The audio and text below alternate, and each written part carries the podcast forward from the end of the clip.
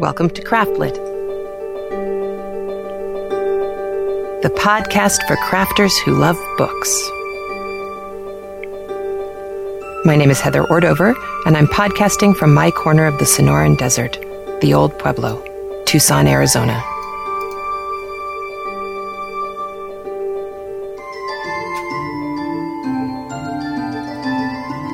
Episode 156. What is this strange moisture? This episode of Craftlit is brought to you by Studiographia, and Craftlit and Holiday Travel take you to London, Bath and Wales, October 2010. All sorts of interesting things are bumbling along about the trip to London, Bath and Wales. Diane and I have been conspiring about all sorts of nifty things. So I hope if you have not already made reservations that you do so soon. It is quite an exciting trip. And on that whole exciting thing, I am getting just tons of email from people who are new to Craftlit. And because of that, not everybody has gone back to episode 1 to kind of catch up. Some of you are actually listening in real time. And because of that, I didn't introduce my interview with Dan and Tom quite enough. So for those of you who did not go back to the beginning, let me tell you, Tom Cathcart and Daniel Klein are two of the nicest gentlemen I have ever had the pleasure of speaking to. They wrote a couple years ago, Plato and a Platypus Walked Into a Bar. And whatever it was we were reading at the time made me think, this would be brilliant. And I was teaching English 102, which is rhetoric and logic. And I thought, this is perfect. I should have my students read their book. And I wound up, I mentioned them on the podcast. I mentioned the book on the podcast, and I included their names in the show notes. Well, I think it was Tom had set himself up to do Google alerts. So anytime his name was posted somewhere on the web, he got a link. And he emailed me and said, thank you so much for saying such nice things about our book. You know, we're really excited about it. And I wrote back and said, gee, I have this podcast. Would you like to be interviewed? So I think I spent an hour and a half on the phone with them 2 years ago. And so when their new book, Heidegger and a Hippo Walk Through Those Pearly Gates, popped onto my radar, I immediately emailed again and said, hey, shall we talk? And they said, oh, yes, we've got all this book tour craziness. And as soon as we're done with that, why don't we have a phone call? And they were, as you can tell, just as excited to be recorded for the podcast as I was to be recording them for the podcast. They are just lovely, funny, smart guys. And you know, there just aren't enough guys over the age of, say, 15 who will dress up as angels to pose on the back of their book. And Tom and Dan are those guys. And if only for that, I adore them. But so that's who I interviewed, and that's why. It was the combination of whatever the book was that we were reading at the time and the fact that Tom emailed me out of the blue and agreed to come on the podcast. So Tom and Dan, next time they have another book out, I'm sure I will be talking to them yet again, and they'll probably accuse me of having knitted for the other one once again. So the title of this week's episode, What is This Strange Moisture?, has to do with the fact that, although you can't hear it, there's a ginormous rainstorm outside. There's a ginormous rainstorm outside right now. And last night, there was a rainstorm so ginormous that we actually had a tornado watch or warning, whatever the worst one is. We had the worst one. So I'm not really sure how to tell if a tornado is coming. We live in a land that doesn't have anything like tornado sirens. You know, back in New York, we had the sirens. We had the warning sirens. When we lived not far from the nuclear power plant, we had those sirens. But, you know, just, I don't know, is this just the West where we're all so spread out that sirens are just kind of silly? But they kept saying on the news last night, all right, if you have any warning that bad weather is about to hit. And of course, there's 50-mile-an-hour gusts outside the door, and everything's blowing over, and you can hear stuff rattling around, and the trees are scraping the roof. And you're like, well, what constitutes bad weather at this point? It seems like pretty much that's what we've been going through for the last 3 hours. But they said, if you have, any warning that bad weather is coming, don't stay where you are. Get to an interior room in the house away from windows.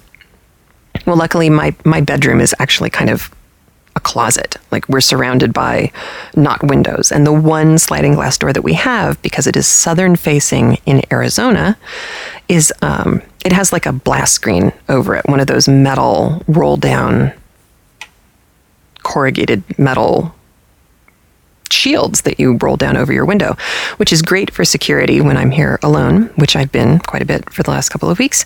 But it's also really good for heat control. I know it doesn't sound like metal would be, but the insulation between the glass door and the metal, which has been painted a light color, it works pretty well. So, as far as safety goes, my bedroom's probably a good one. So I sat there. Well, basically, I sat up until the storm passed, wondering if I should pull the boys, half asleep, out of their own beds and drag them into mine, because Andrew's out of town. And finally, after midnight, the storm passed, and I was eventually able to get to sleep. So I am not running on a whole lot of hours of sleep. When Andrew's gone, I just never sleep all that well. It's like every noise.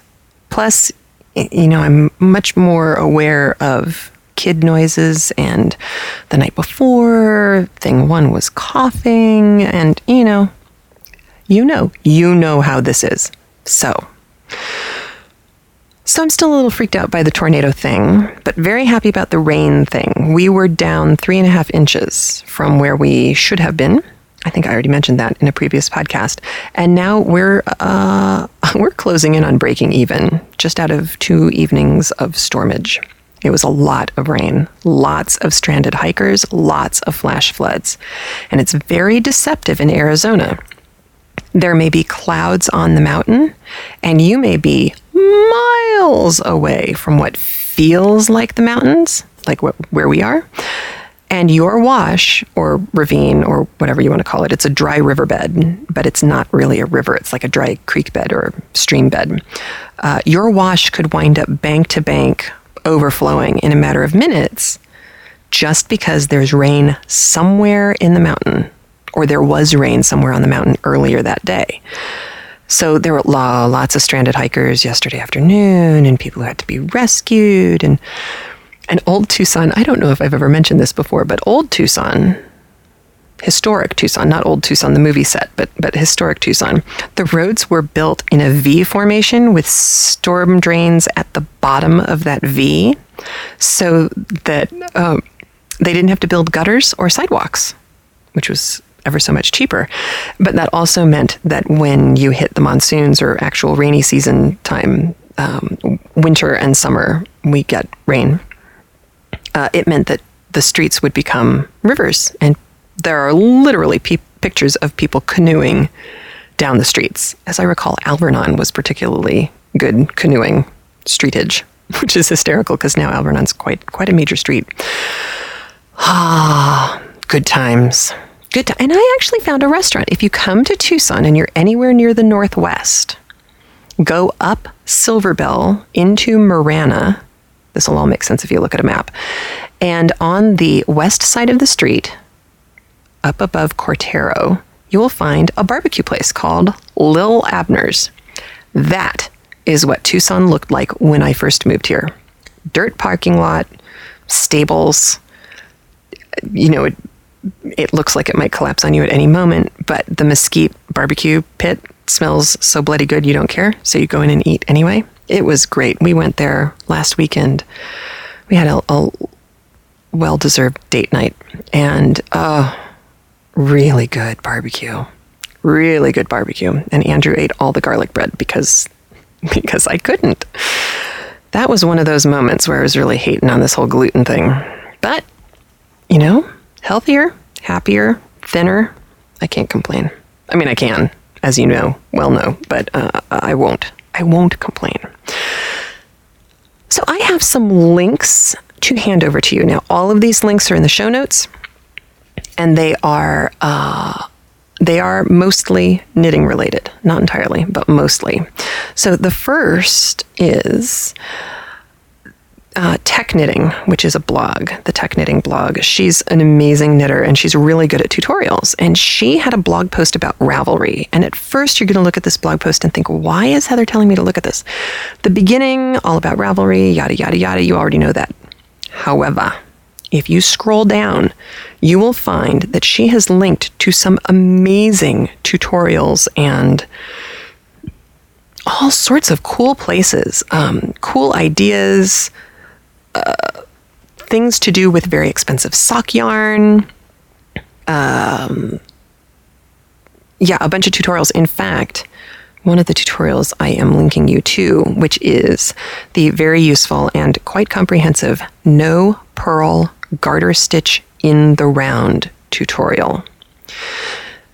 For those of you who knit, obviously, if you are knitting in the round, like say you're doing a shawl where you start in the middle and you build out. So you're knitting in the round, but it's going to lie flat. Garter stitch would be very difficult because at some point you'd have to stop knit stitches and start purling purl stitches in order to make that every other row bump thing happen. It's genius the way that this tutorial works, so I'm not going to blow it for you, but if you have ever wondered, or if you're one of those people who is feeling kind of mathematically interested right now due to the insane brilliance of Flatland, you might want to go take a look. I also have a couple of online knitting magazines that I hadn't really paid much attention to, but their winter 2009 issues are good.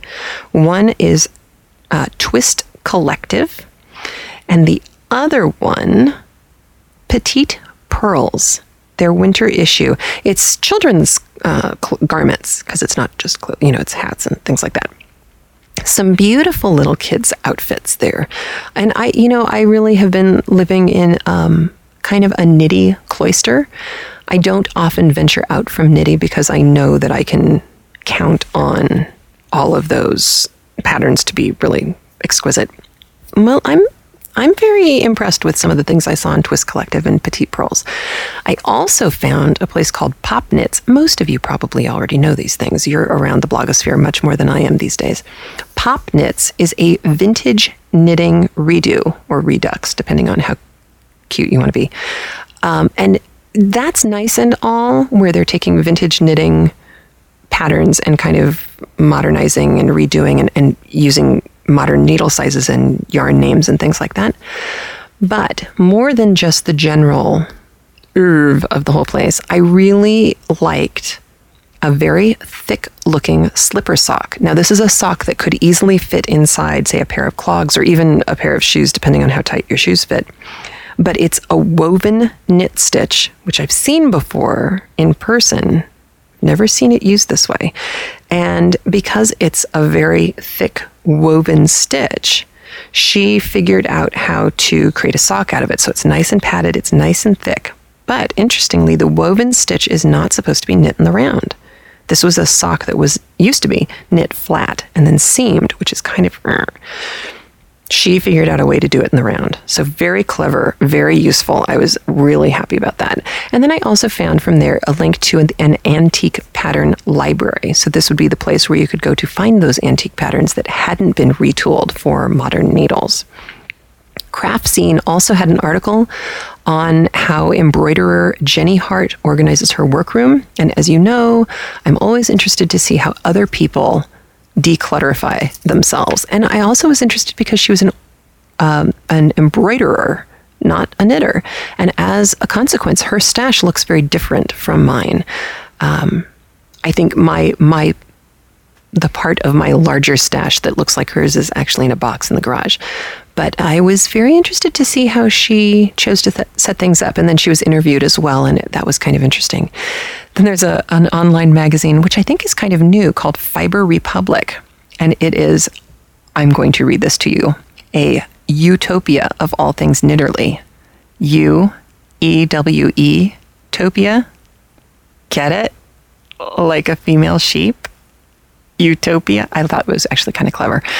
So Fiber Republic had some really beautiful patterns in there. And I do have to say, you know, on the whole Knitty online knitting magazine spectrum of things, one of the things that I can say quite honestly is that everyone has taken a page from the Knitty manual on interesting and clever photography. And that showed up on Fiber Republic as well. It was really quite lovely. Now, as far as our Flatland goes, I don't know how many of you watch The Big Bang Theory, but the last episode, or 2 episodes ago maybe, there was a Flatland joke. And the best part was Sheldon, who is kind of the uber geek of the Geek Squad, knew all about Flatland, understood all the math, didn't realize it was a satire. And one of the other characters said, you know, that's a satire in Victorian society, right? And he was absolutely flummoxed, gobsmacked, couldn't believe it, couldn't process it. And here, if you had been watching, you would have known. You would have known before they even said it. And you would have felt so intelligent. So I'm just going to kind of, by transitive property, there we go, of whatever television sitcom stories, I am giving you that moment of feeling smarter than the TV show. So just enjoy that. Bask in the glow for a moment and have fun with it. So Big Bang Theory. If you don't watch Big Bang Theory, it's really quite a clever show now that they've let Penny have a brain. For a while there, the girl didn't have a brain. That wasn't so much fun. Karen in Surrey, British Columbia tells us all. She's one who's going back to the beginning and is listening, not in real time. She just finished listening to Turn of the Screw and asked if I knew that there was an excellent film version of the story from 1961. It's called The Innocents, INNOCENTS, with Deborah Kerr. Deborah Kerr, spelled Kerr, pronounced Carr. Is that right? I have a vague memory that it's Deborah Kerr. Anyway, it's the woman from The King and I, right? I think so. Anyway, so woo-woo, we have a movie version of Turn of the Screw, which she said was really quite good. So now I'm going to go off and explore this. I'm putting it out there to you without having checked it out myself. But you figure 1961 and Deborah Kern, it's probably not so bad. And total apologies on my end. I owe an apology to Groucho Marx. Shannon emailed and said, you know, Woody Allen wasn't the one who said first, I don't want to be part of club. I wouldn't want to be part of a club that would want me. It was Groucho. So apologies to the memory of Groucho. It was a huge mistake. I actually knew that about 20 years ago, and I guess that information got replaced with a phone number or something because it sure left my brain. So this week, the pattern from last week's episode is going up. This is the Hester Tea Cozy by Cheryl. It is a thing of beauty and a joy forever. It has some embroidery. It has some fabric. It has some knitting on it. It's really quite wonderful. And that pattern will be up attached to a button on the blog, on the show notes, and available to all for the next few months. It'll be available until April 2010, at which point the pattern will be replaced with information on how you can get the pattern from Cheryl. And again, don't forget, if you have a pattern you'd like to share, if you're just starting out as a designer, or you have a short story, or you have some crochet pattern, or embroidery chart, or cross-stitch chart, or, you know, anything, feel free. We are certainly a multi-crafty group, and there is no reason for you to hesitate. If you are not a knitter, you should still send stuff on. You can send that to Heather at craftlit.com. And on the craftlit.com side of things, it seems that the website is back. I hesitate, but I am hopeful. It looks like we've fixed the major problem. So, you know, keep your fingers crossed. I'm going to readdress the redirect and everything should be as normal as it was before, except working.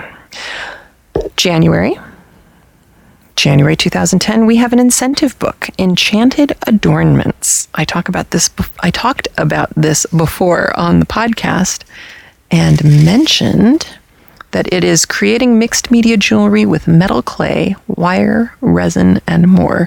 It's by Cynthia Thornton, and it's available. If you donate during the month of January, your name will be thrown into a pot, and I will draw a name, and someone's going to get the book. Woohoo! Okay, I think that's actually all the business that I needed to get through, which I should probably keep rolling on before the next tornado comes, because I can hear the wind kicking up again.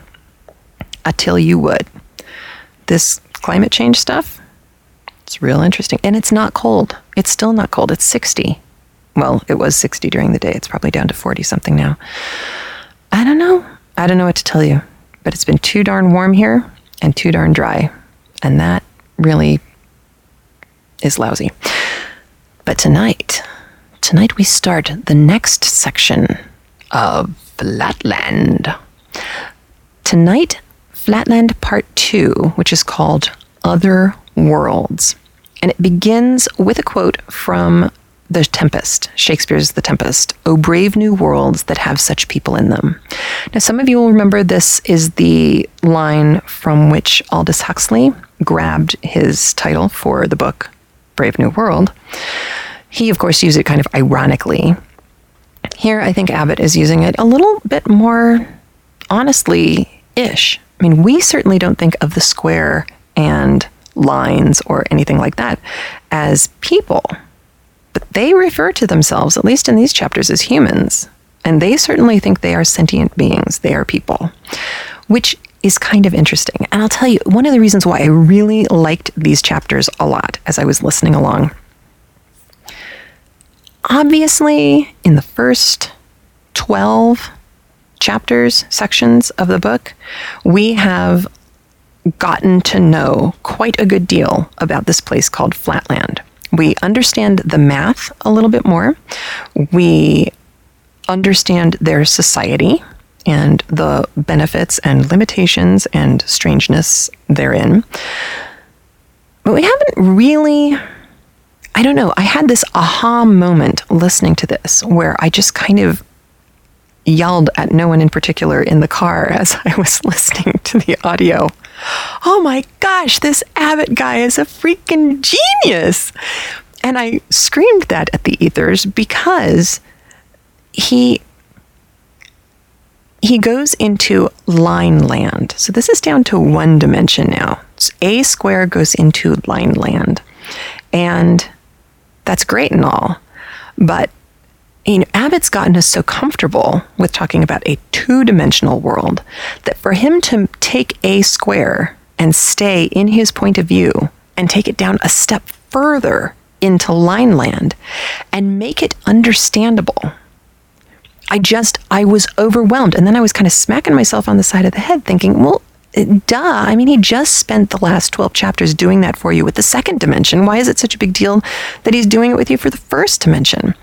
And I think what happened is that you don't realize the extraordinary creativity and ability to use metaphor that Abbott has, or at least I didn't notice it as powerfully as I did when he went down to one dimension.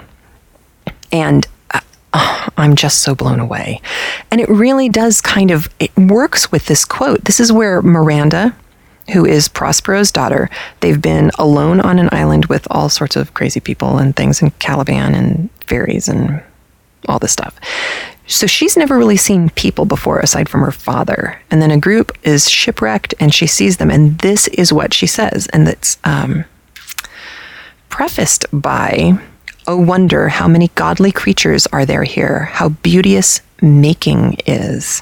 Oh, brave new worlds that have such people in them." And it's interesting because Prospero's next line is, "'Tis new to thee," which is just such a blow, you know? I mean, it just kind of brings back all of that Tempest angst. You know, it's one of Shakespeare's later plays, and it's certainly not one of his happier ones, and it's complicated and frustrating and sad, But it also has this wonderful line that gets quoted all the time, and it's just kind of nice to know what book ends the quote, I think. So I've already let you know that in this chapter, which is called How I Had a Vision of Lineland, we have a square visiting a one-dimensional world. How does he do this, you might ask? Well, he has a vision. But he doesn't just have a vision. He has a vision on the last day of the 1999th year of our era, 1999, which, of course, is quite a distance in the future for Edwin Abbott Abbott. But for us, it's kind of interesting and kind of quaint and a little kind of funny. But, you know, so many books, 1984, and all of them wound up projecting into the future. And so far, I think the only one that I've read that really seems to have gotten it pretty darn right is Earth by David Brin, which I know I've mentioned before. He does a wonderful job of being predictive. And I'm not trying to say that Edwin Abbott Abbott is trying to be predictive in this at all. I just thought it was kind of interesting that he takes it to the end of the millennia. Or, you know, there's the whole, is the 1999 the end of the millennia, or is 2000 the end of the millennia, blah, blah, blah, blah, blah. Everybody can get into mathematical and calendrical arguments about that, and I'm not going there. So A Square is going to head into Lineland, and he's going to come into contact with the king. The king's commentary, I think, says it all. I just love listening to the conversation with the king. I also really love how procreation is explained and how this odd and amazing balance is achieved. It's really quite creative and lovely. And I think that's all I'm going to say. So it is A Square who is having this journey in this chapter. This is chapter 13, and it is read by our very own listener, Anita. Flatland, Part 2, Other Lands, Section 13, How I Had a Vision of Lineland. It was the last day but one of the 1999th year of our era, and the first day of the long vacation. Having amused myself till a late hour with my favorite recreation of geometry, I had retired to rest with an unsolved problem in my mind. In the night I had a dream. I saw before me a vast multitude of small straight lines, which I naturally assumed to be women, interspersed with other beings still smaller and of the nature of lustrous points, all moving to and fro in one and the same straight line, and, as nearly as I could judge, with the same velocity. A noise of confused, multitudinous chirping or twittering issued from them at intervals as long as they were moving, but sometimes they ceased from motion and then all was silence. Approaching one of the largest of what I thought to be women, I accosted her, but received no answer. A second and third appeal on my part were equally ineffectual. Losing patience at what appeared to me intolerable rudeness, I brought my mouth into a position full in front of her mouth so as to intercept her motion, and loudly repeated my question. Woman, what signifies this concourse, and this strange and confused chirping, and this monotonous motion to and fro in one and the same straight line? I am no woman, replied the small line. I am the monarch of the world. But thou, whence intrudest thou into my realm of Lineland? Receiving this abrupt reply, I begged pardon if I had in any way startled or molested His Royal Highness, and describing myself as a stranger, I besought the king to give me some account of his dominions. But I had the greatest possible difficulty in obtaining any information on points that really interested me, for the monarch could not refrain from constantly assuming that whatever was familiar to him must also be known to me, and that I was simulating ignorance in jest. However, by persevering questions, I elicited the following facts. It seemed that this poor ignorant monarch, as he called himself, was persuaded that the straight line which he called his kingdom, and in which he passed his existence, constituted the whole of the world, and indeed the whole of space. Not being able either to move or to see, save in his straight line, he had no conception of anything out of it, Though he had heard my voice when I first addressed him, the sounds had come to him in a manner so contrary to his experience that he had made no answer. Seeing no man, as he expressed it, and hearing a voice, as it were, from my own intestines. Until the moment when I placed my mouth in his world, he had neither seen me nor heard anything except confused sounds beating against what I called his side, but what he called his inside or stomach. Nor had he even now the least conception of the region from which I had come. Outside his world, or line, all was a blank to him. Nay, not even a blank, for a blank implies space. Say, rather, all was non-existent. His subjects, of whom the small lines were men, and the points women, were all alike confined in motion and eyesight to that single straight line, which was their world. It needs scarcely be added that the whole of their horizon was limited to a point, nor could anyone ever see anything but a point. Man, woman, child, thing, each was a point to the eye of a Linelander. Only by the sound of the voice could sex or age be distinguished. Moreover, each individual occupied the whole of the narrow path, so to speak, which constituted his universe, and no one could move to the right or left to make way for passers-by. It followed that no Linelander could ever pass another. Once neighbors, always neighbors. Neighborhood with them was like marriage with us. Neighbors remained neighbors till death did them part. Such a life, with all vision limited to a point, and all motion to a straight line, seemed to me inexpressibly dreary, and I was surprised to note the vivacity and cheerfulness of the king, wondering whether it was possible amid circumstances so unfavorable to domestic relations to enjoy the pleasures of conjugal union. I hesitated for some time to question his Royal Highness on so delicate a subject, but at last I plunged into it by abruptly inquiring as to the health of his family. "My wives and children," he replied, "are well and happy."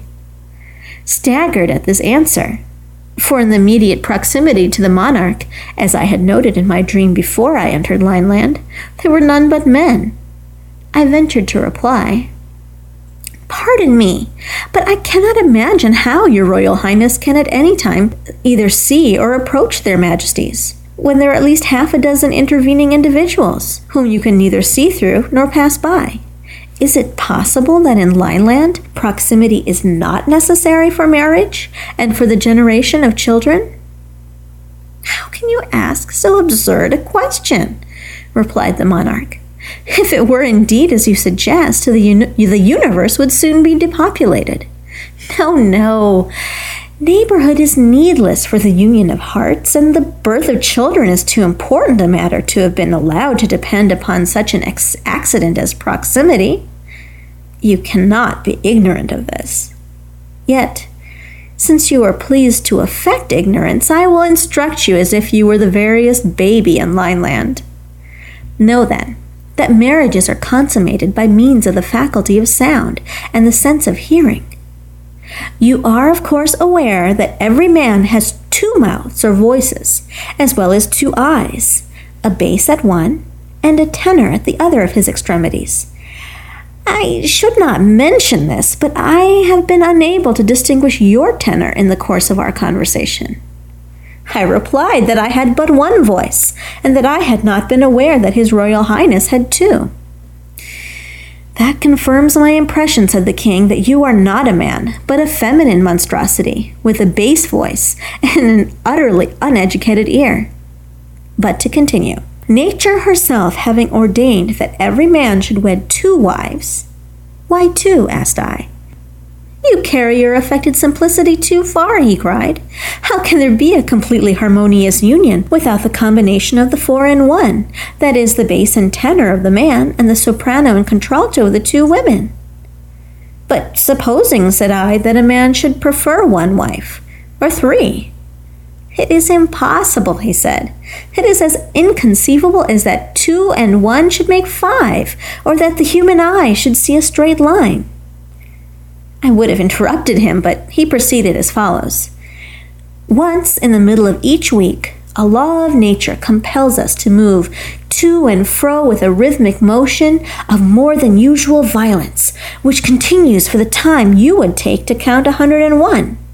In the midst of this choral dance, at the 51st pulsation, the inhabitants of the universe pause in full career, and each individual sends forth his richest, fullest, sweetest strain. It is in this decisive moment that all our marriages are made. So exquisite is the adaptation of bass to treble, of tenor to contralto, that oftentimes the loved ones, though 20,000 leagues away, recognize at once the responsive note of their destined lover. And penetrating the paltry obstacles of distance, love unites the three. The marriage is in that instant consummated and results in a threefold male and female offspring, which takes its place in Lineland. What? Always threefold, said I? Must one wife then always have twins? Bass-voiced monstrosity. Yes, replied the king. How else could the balance of the sexes be maintained if two girls were not born for every boy? Would you ignore the very alphabet of nature? He ceased, speechless for fury, and some time elapsed before I could induce him to resume his narrative. You will not, of course, oppose that every bachelor among us finds his mates at the first wooing in this universal marriage chorus. On the contrary, the process is by most of us many times repeated. Few are the hearts whose happy lot it is at once to recognize in each other's voices the partner intended for them by Providence, and to fly into a reciprocal and perfectly harmonious embrace. With most of us, the courtship is of long duration. The wooer's voices may perhaps accord with one of the future wives, but not with both, or not at first with either, or the soprano and contralto may not quite harmonize. In such cases, nature has provided that every weekly chorus shall bring the three lovers into closer harmony. Each trial of voice, each fresh discovery of discord, almost imperceptibly induces the less perfect to modify his or her vocal utterance as to approximate the more perfect. And after many trials and many approximations, the result is at last achieved. There comes a day at last when, while the wanted marriage chorus goes forth from universal Lineland, the three far-off lovers suddenly find themselves in exact harmony, and before they are aware, the wedded triplet is wrapped vocally into a duplicate embrace, and nature rejoices over one more marriage and over three more births. End of section 13. Read by Anita Mancia. Isn't that image just kind of wonderful? I found myself quite moved by that. Maybe it's because I was in choir and I've actually been in the presence of having harmonics happen, which I don't know. It's where everybody's singing a note and the vibrations actually create a note above the note that you're actually singing. It's weird and wonderful. And I just kind of had that vision of this music. You know, there's the music of the spheres. I never think of the music of the lines somehow. They just don't seem like musical things to me. But here, that's where Abbott went. There is a diagram, which I'm including on the show notes, of my view of Lineland, where A Square has drawn himself and the line that he's looking at. And he's showing you where his eye is in relation to all of that. So I will be including that for you to look at. And then the next bit is really quite brief. This next one is how I'd vainly tried to explain the nature of Flatland. So a couple of fun things here. I just love the title, How I Vainly Tried to Explain the Nature of Flatland. And of course, it would be very difficult for a single-dimensioned being to perceive two dimensions, just as it is equally difficult for us to perceive of a fourth dimension. And of course, that's where Abbott is going, being a good mathematician at heart. He's going to use a scientific principle, I guess I can call it that, and you will think to yourself, isn't that more modern than back when he was writing? And the answer is no, and I'm just going to go out and say it. The Doppler effect was discovered in 1842. By Christian Doppler, which I didn't know. He died in 1853. He was born in 1803. So this is, well, you'll hear it. It's about judging sound and distance. So you'll hear more about that. But the fact is, yes, Abbott knew about it, and yes, it was a contemporary theory to him, and no, there's no problem with him including it. I know I at first went, and then I looked it up and everything's fine. So yes, the conversation's very funny. There are, let's see, there's one. Yes, there's one more image here that I will be including in the show notes, although less important really than the first one. I'm just double checking to make sure that there aren't two. I could have sworn there were two, but maybe not. Nope, there's only one. So I will have those in the show notes for you. Neither of these two diagrams for today's chapters are so earth-shaking that you're not going to be able to understand it. There were previous diagrams where you really needed to be able to see the eye and how it was perceiving the polygon and all that stuff. Today's not so much. You can probably get away with it. But, you know, I want to make sure you have it. And there's a wonderful conversation about what it would be like to live in a one-dimensional world. And I just, again, Abbott, genius. So this is fun. Here you go. Chapter 14. Flatland. Section 14. How I vainly tried to explain the nature of Flatland. Thinking that it was time to bring down the monarch from his raptures to the level of common sense, I determined to endeavor to open up to him some glimpses of the truth, that is to say, of the nature of things in Flatland. So I began thus. How does your Royal Highness distinguish the shapes and positions of his subjects? I, for my part, noticed by the sense of sight, before I entered your kingdom, that some of your people are lines, and others points, and that some of the lines are larger. You speak of an impossibility, interrupted the king. You must have seen a vision, for to detect the difference between a line and a point by the sense of sight is, as everyone knows, in the nature of things impossible. But it can be detected by the sense of hearing, and by the same means my shape may be exactly ascertained. Behold me, I am a line, the longest in Lineland, over 6 inches of space.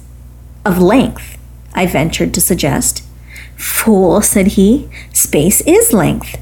Interrupt me again and I have done.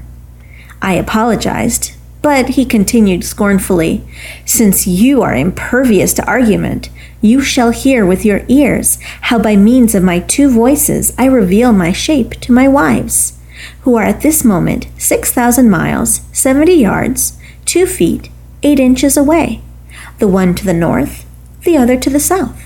Listen, I call them. He chirruped, and then complacently continued, my wives at this moment receiving the sound of one of my voices, closely followed by the other, and perceiving that the latter reaches them after an interval in which sound can traverse 6.457 inches, infer that one of my mouths is 6.45 inches further from them than the other. Accordingly, know my shape to be 6.457 inches. But you will of course understand that my wives do not make this calculation every time they hear my two voices. They made it, once for all, before we were married. But they could make it at any time. And in the same way, I can estimate the shape of any of my male subjects by the sense of sound. But how, said I, if a man feigns a woman's voice with one of his two voices, or so disguises his southern voice that it cannot be recognized as the echo of the northern, may not such deceptions cause great inconvenience? And have you no means of checking frauds of this kind by commanding your neighboring subjects to feel one another? This, of course, was a very stupid question, for feeling could not have answered the purpose. But I asked with the view of irritating the monarch, and I succeeded perfectly. What? Cried he in horror. Explain your meaning. Feel, touch, come into contact, I replied. If you mean by feeling, said the king, approaching so close as to leave no space between two individuals. Know, stranger, that this offense is punishable in my dominions by death. And the reason is obvious. The frail form of a woman, being liable to be shattered by such an approximation must be preserved by the state. But since women cannot be distinguished by the sense of sight from man, the law ordains universally that neither man nor woman shall be approached so closely as to destroy the interval between the approximator and the approximated. And indeed, what possible purpose would be served by this illegal and unnatural excess of approximation, which you call touching, when all the ends of so brutal and coarse a process are attained at once, more easily, and more exactly by the sense of hearing? As to your suggested danger of deception, it is non-existent. For the voice, being the essence of one's being, cannot be thus changed at will. But come, suppose that I had the power of passing through solid things, and that I could penetrate my subjects, one after another, even to the number of 1,000,000,000, verifying the size and distance of each by the sense of feeling. How much time and energy would be wasted in this clumsy and inaccurate method? Whereas now, in one moment of audition, I take as it were the senses and statistics, local, corporal, mental, and spiritual, of every living being in Lineland. Hark, only hark! So saying, he paused and listened, as if in an ecstasy, to a sound which seemed to me no better than a tiny chirping from an innumerable multitude of Lilliputian grasshoppers. "Truly," replied I, "your sense of hearing serves you in good stead, and fills up many of your deficiencies.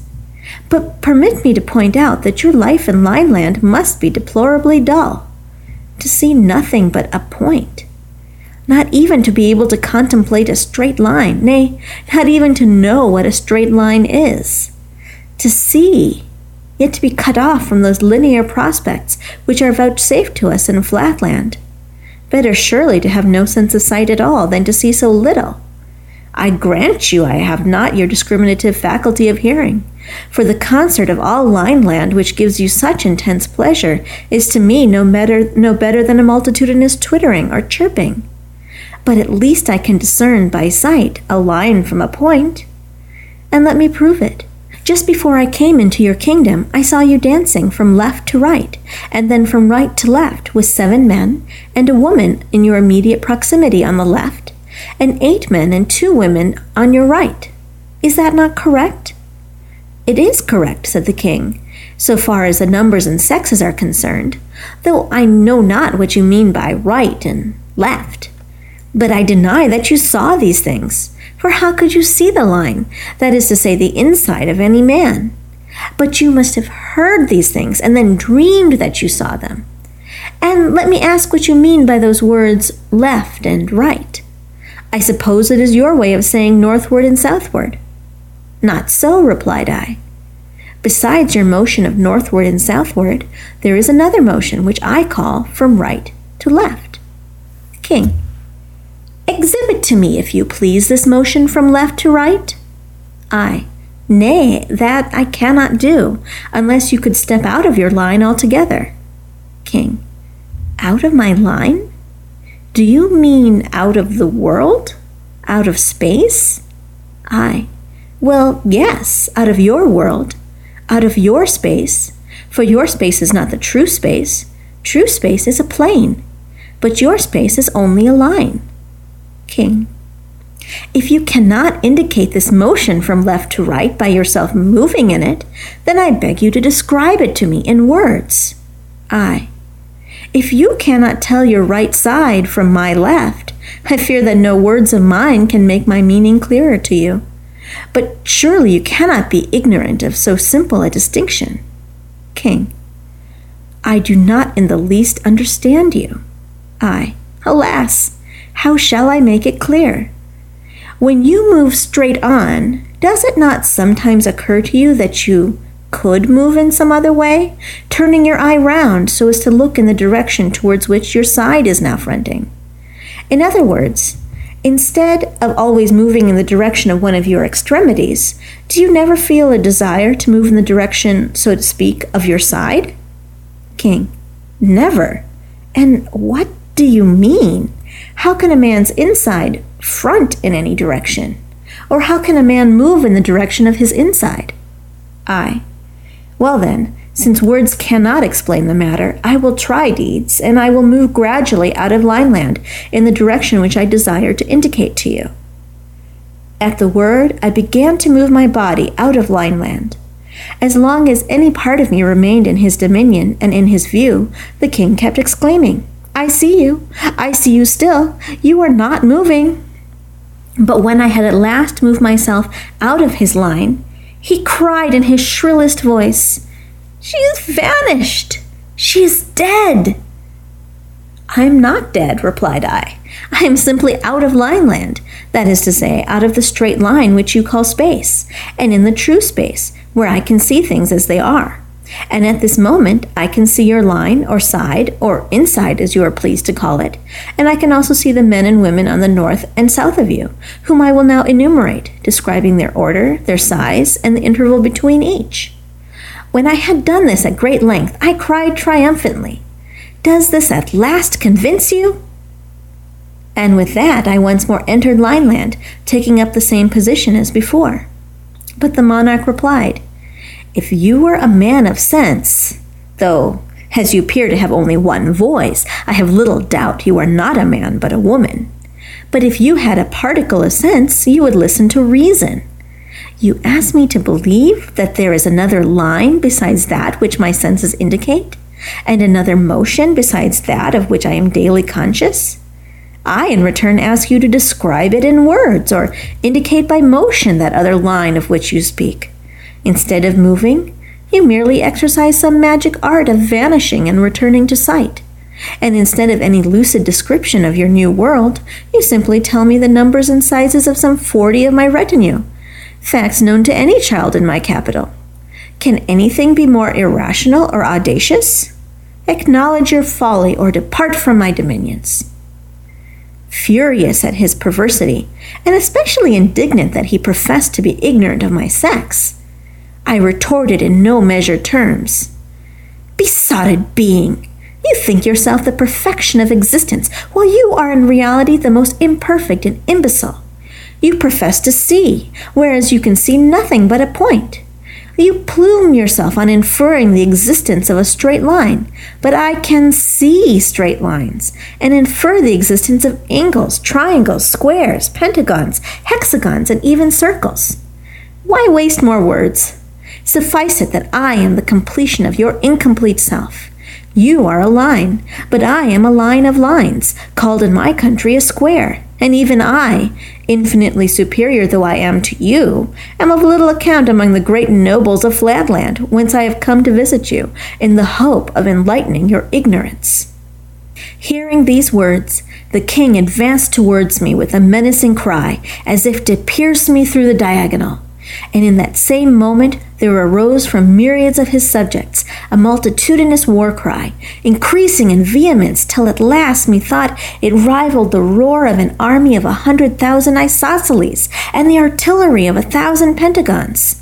Spellbound and motionless, I could neither speak nor move to avert the impending destruction, and still the noise grew louder, and the king came closer. When I awoke, to find the breakfast bell recalling me to the realities of Flatland. End of section 14. Read by Anita Mancia. So I know you have that moment when you're like, "Oh, really? That's how you're going to end it? It's going to be, and you were there, and you were there." Auntie Yum. Yeah, I know, but remember when it was written? That's over 100 years ago, and it's actually, it works. It works. He had a vision. Doesn't mean it's not true. Just means he had it in a dream, and maybe that's a normal thing for people in Flatland. We don't know. But it does set you up for the next bit, because chapter 15 is concerning a stranger from Spaceland. And that is where we'll pick up next week. So I hope you enjoyed these two. Now, and don't worry, I mean, a lot of people have really enjoyed the social satire that went along with the first half of the book. And you got some, obviously, because this conversation with the king, with a monarch, with, yeah. So you got some in today's chapters. There will be more. You know, more interesting stuff is going to happen and more commentary. And wasn't it kind of cool how A Square just assumed that the short line segments were women and they turned out to be men? Horror of horrors. And then there was kind of the interesting thing about the two voices, a bass and a tenor, and how if you only have one, you're a woman masquerading. It's wonderful. Wonderful stuff. Love it. Love it. All right. And with that, I'm going to go read up for my classes next week, because teaching an honors class means I have to keep up with the reading this semester. Who told me that? No one. No one. It's all news. I'm going to go read. I hope you have a wonderful week and stay dry and warm wherever you are. And if you are in Southern California, I hope you have not washed away, like so many homes evidently have. I have friends all up and down California, and it's been very wet. So you take care of yourselves, and I will talk to you next week. Have a great one. Bye.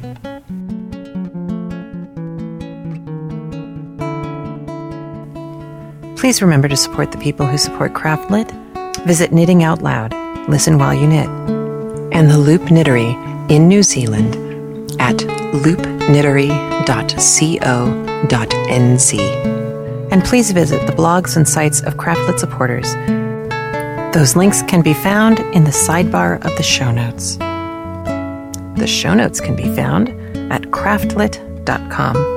Craftlit can also be accessed by its own iPhone application. You can purchase it at the iPhone or iTouch application store, or you can subscribe free at iTunes. Craftlit is made possible by the generous support of its listeners, and for that, I am truly grateful. And remember, if your hands are too busy to pick up a book, at least you can turn one on.